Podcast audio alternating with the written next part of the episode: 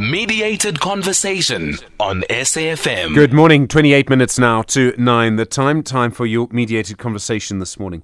Earlier this week, the Gauteng Community Safety MEC Faith Mazibuko announced that her provincial government is going to be rolling out surveillance cameras and panic buttons to help sex workers. The idea is that these cameras and these panic buttons would be installed in areas where sex workers operate so that they can get help if they need it.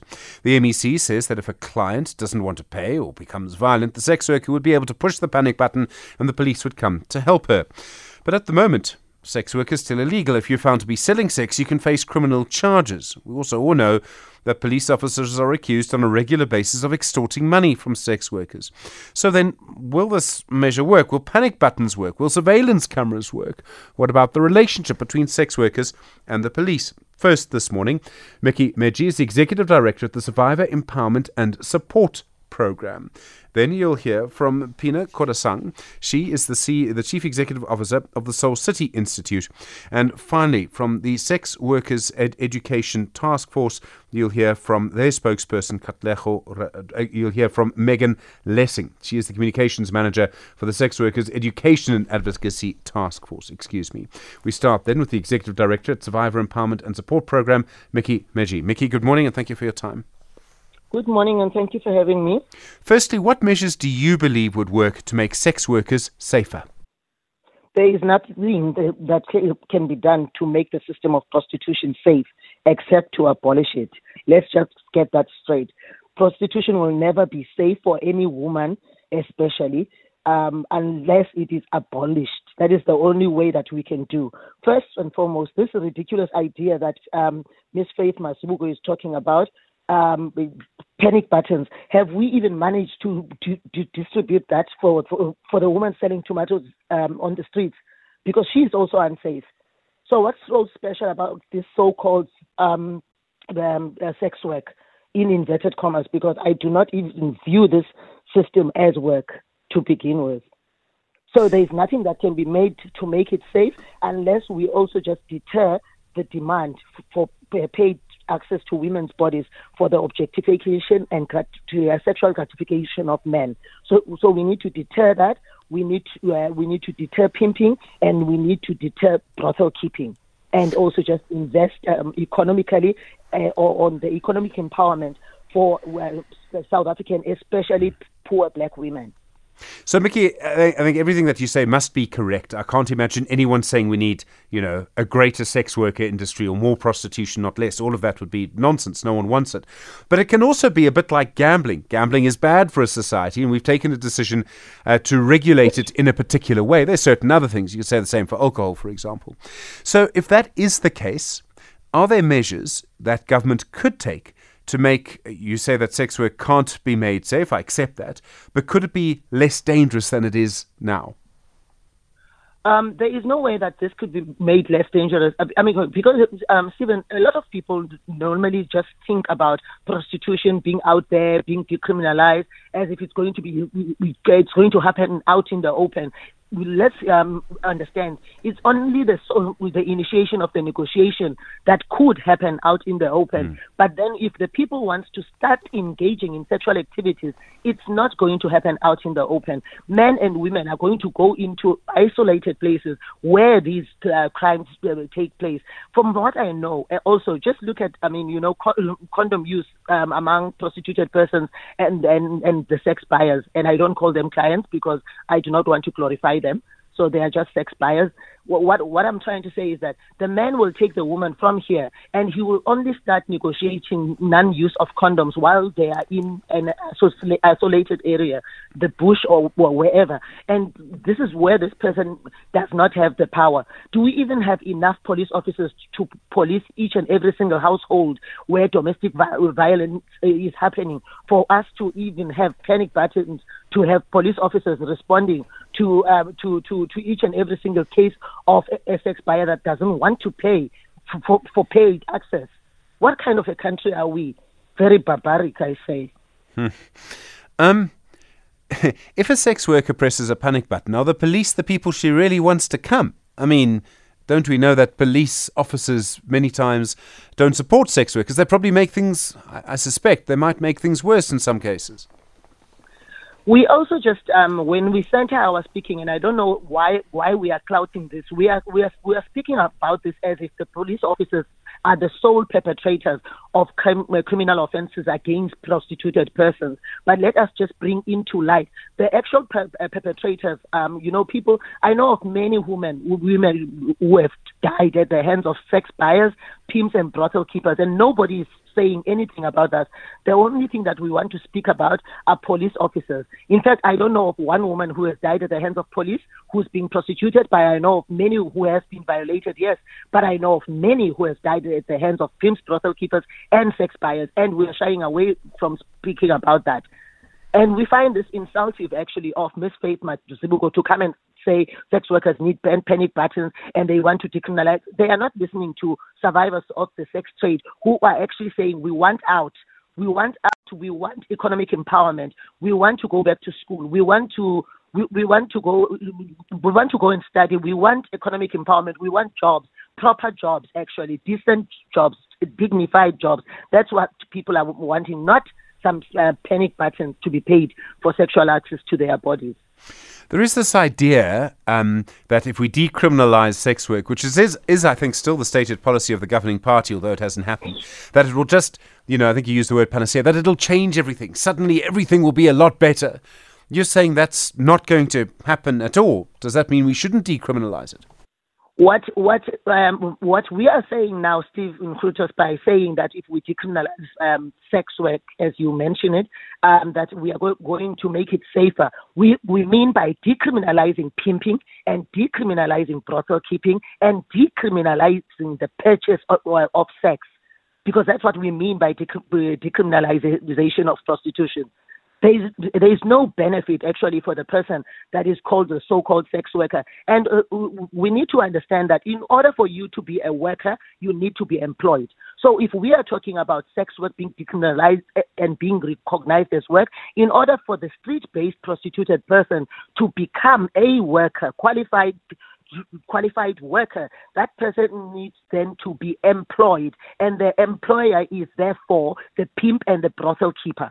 So we need to understand these things because we t- tend on just using this uh, glorified language by clouting everything and not just making it like seem like a gray area. We need to to to to actually just you know talk about what do we mean by the decriminalization of the so-called sex work because this is not decriminalization of sex workers. Because, because if you ask me, I am for the decriminalization of the prostituted person, but I am for the continued criminalization and penalization of sex buyers, brothel keeping, and pimping.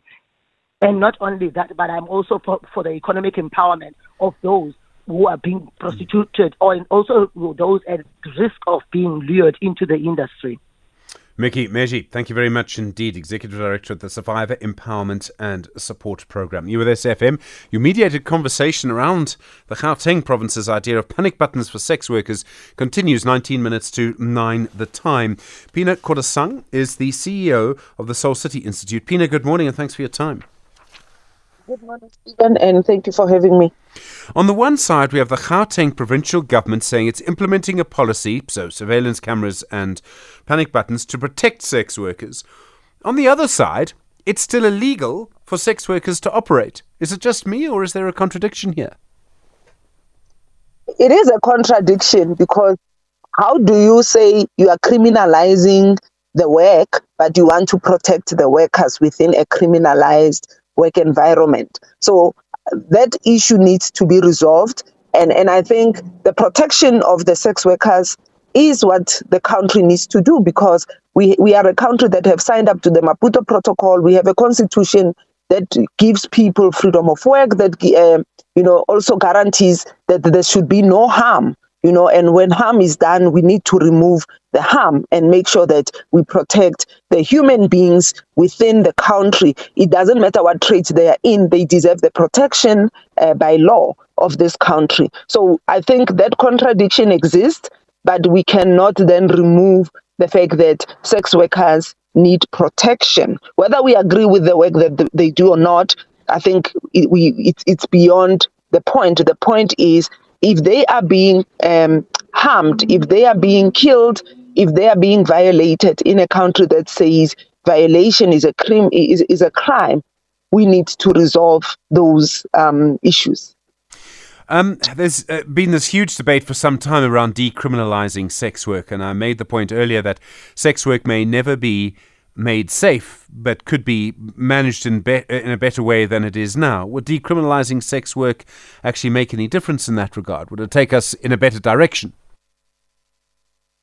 If you look at countries like um, uh, the Netherlands in Amsterdam, you know, it's not it's decriminalized. It's sort of structured in the way that it is done, um, and and the workers in that environment, you know, are safer, and it's sort of um, an industry that is managed properly, uh, if if I may say that. So I think if South Africa follows that route, you know, um, where we guarantee a workspace because when you follow the example of Netherlands, they have somewhere where they work. It's a, it's a safe space where they work and within a, a protective environment. I think for, for me, Stephen, you know, and I heard what the first speaker said. For me, the important thing is South Africa, and that's the problem of democracy. South Africa gives all of us the right and the freedom freedom of choice, freedom of movement, you know. So if it's within the constitution to say you can choose, why then deny somebody a choice that they are making? And and if they say within their choice, as a country, we need to protect you, then let's do that. You know, we can debate the morality and everything else, but the, at the end of the day, we are talking about human beings who must be treated with respect, who must be protected because they are in a country that says we protect all our citizens. It might be one thing to decriminalize sex work, but we found, for example, that um, we had a conversation about this on the show earlier this morning, that we may have very good laws on paper for how uh, victims of sexual violence are supposed to be treated, but they're still treated often quite badly at police stations, not all the time, but very often. In this case, we could decriminalize sex work, but would that necessarily change the way police officers treat sex, sex workers? And isn't part of the problem here how police officers treat sex workers? In fact, it's not even a problem of sex workers alone. How police treat women in general whenever they are violated. How many times do we hear of women saying, I was raped, I went to the police station, I didn't get help? I, as a woman in a domestic violence um, you know set up you go there then they go and say no it's a it's a family matter go and resolve it. The other day we were hearing how even with protection orders police are not following up and women die holding these protection orders in their hands. So it's not just the treatment of sex workers but it's the treatment generally of women in this country and and we see it maybe more amplified when we look at LGBTQ, um, when we look at sex workers, but generally, treatment of women in this country leaves a lot to be desired by everybody, including police. We've seen the governing party saying for years that as a policy position it wants to decriminalize sex work, and yet it hasn't happened. Why do you think it hasn't happened? There's a lot of pushback, um, I believe, and that is why, you know, we, we are not getting where we, we should have been. Um, it's it's it's a matter of who sits in decision making uh, positions at the time when the bills are being passed, who's passing the bill, and what their belief system is. I believe as a country, we still don't, and, and, and the first speaker is very clear about it. We don't believe in sex work as work as a country, and that is why decriminalizing it is taking so long. It's another way of saying we don't want you to trade in this manner and therefore we will do anything and everything to to make sure that you know you don't trade in that way so the political will was committed but it's not translating could the ANC be scared of big opposition to this? Other political parties, or do you think it's division in their own ranks? I mean, could there be groups who would make this a big political issue? And I can imagine certain religious groups, church groups, perhaps, Phinah, who might well mm. use this as a sort of way to campaign against the government strongly. I mean, and there might be votes there for them. Sure. I think, like I say, it's about, you know, who's sitting in decision making uh, positions and what informs they are taking the decision or not taking the decision. And I'm sure for the governing party, the 2024 vote is a big one for them. And if you see how they campaign, they go to churches which have huge uh, following, um, you know, huge numbers are there. So they are treading carefully not to upset the voters, the potential voters. And, you know, probably they are hoping if somebody takes the next government, it will be their problem to solve. Um, but right now, people are not moving at the pace of trying to get to decriminalization. Um, could it be that the people who are making these decisions politically, so the people slowing down the process, for example, I mean, could it be conservative men rather than women, or maybe not? Conservative men and women. It's not that on this issue, it's only men who are against it. I, I want to argue that actually men benefit a lot from this industry. Um, but I'm sure it's conservative uh, human beings, both men and women, who hold very, uh, you know, fundamental beliefs uh, around sex and around work. Thank you very much indeed. Phinah Kodisang is the Chief Executive Officer of the Soul City Institute. It is, as you know, a complicated conversation which has been underway in our society for quite some time. But the aspect this morning is around how the Gauteng provincial government wants to install panic buttons and surveillance cameras, they say, to protect sex workers. At the same time, as you know, sex work is technically illegal. Megan Lessing is a communications manager at the Sex Workers Education Advocacy Task Force, SWEAT. She'll be next on your mediated conversation this morning. It's 11 minutes to 9.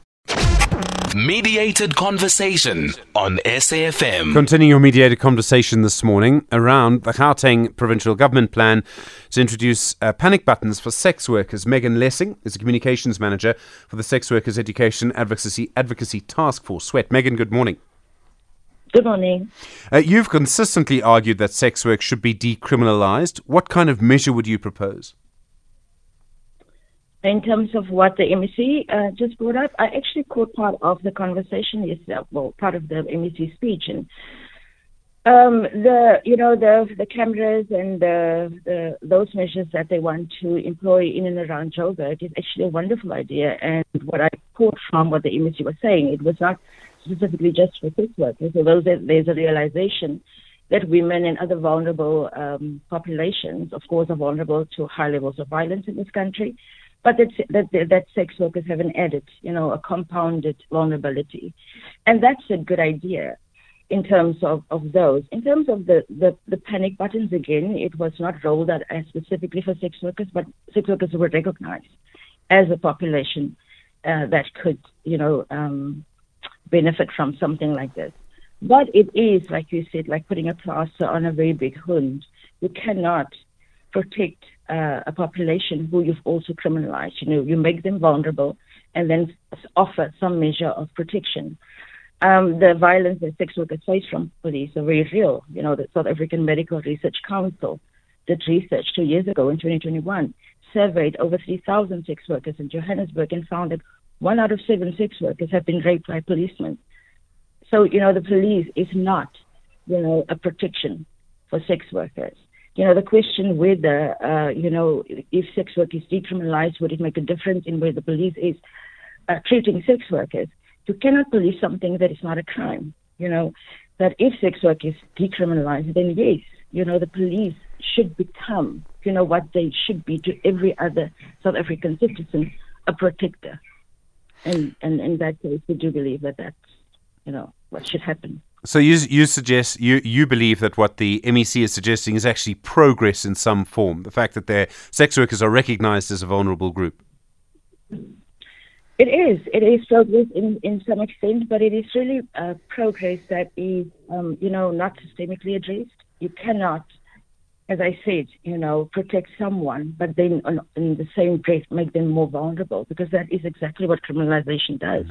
You know, it exposes sex workers to operate, you know, um, in very dangerous situation underground, and then offer them the opportunity to call the police when the police, in many instances, are the mm. perpetrators against sex workers. Could one of the reasons that some people oppose the decriminalization of sex work is that they do not want to increase the number of men buying sex? They don't want to increase sex work. If it were decriminalized, would that lead to a a bigger sex work industry, which would probably be a bad thing for society. Um, I don't believe in probabilities. I believe in research. And wherever sex work has been decriminalized across the world, in Belgium, in New Zealand, in certain states in uh, Australia, it has no impact on the size of the sex worker population. And we don't expect it would be. You know, sex work is a choice. You know, it can, that, and that choice kind of con- exists on a continuum of whether it's for survival, whether, whether it's work. But um, there is no such research that back up such claims that it would increase the sex worker population. Okay. Um, are there other measures then that government could also follow to make sex workers safer? So decriminalisation, which I know you support. Are there other things that government should be doing? And I imagine this is also about how the police deal with sex workers, or possibly about having proper criminal sanctions for the men who buy sex, or maybe just ensuring that men who abuse women themselves are actually taken to court rather than the situation now where it seems these cases sometimes disappear. We have to also be very realistic about the law that currently criminalizes sex work. It's a very it's a law very difficult to enforce. You know, you have to find someone to have sex and then found evidence that they were paid for the sex. You know, it's very difficult to to prove. So what has happened is is that, and we've talked about this before, that sex work is currently um, policed under the bylaws. And those bylaws are so vague and arbitrary, you know, that it opens it to widespread abuses by the police because it's loitering and vagrancy and such type of laws that are interpreted as the police pleases at, at this point. And we have to look at how ineffective, you know, that criminalized law is and what then the, well, whether it's intended or unintended consequences is, is that it is there in terms of what else can be done, it's very difficult to come from that position if you don't decriminalize sex work first. I, I, think you've mentioned it before in the specific program that decriminalization of sex work will not address, you know, it's not going to be a, a panacea moment, you know, everything will be all good. But you cannot address harms and and challenges within a trade while you are criminalizing and making people vulnerable to violence, to stigma.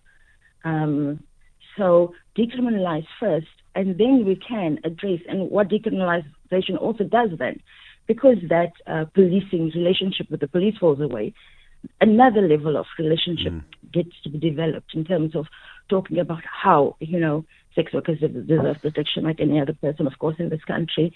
Other relationships in terms of of of trade and you know we have an informal econ- economy you know the idea that sex work is work is not ridiculous south africa has a thriving informal economy you know and for people whether you're uh, you are in a formal or informal economy you deserve protections in terms of labor rights and labor laws sure. and you also deserve protection in terms of security and safety. Megan Lessing, we'll have to leave it there. Thank you, Communications Manager at the Sex Workers Education Advocacy Task Force. My thanks also to Phinah Kodisang from the Soul City Institute and starting us off today, Mickey Meji.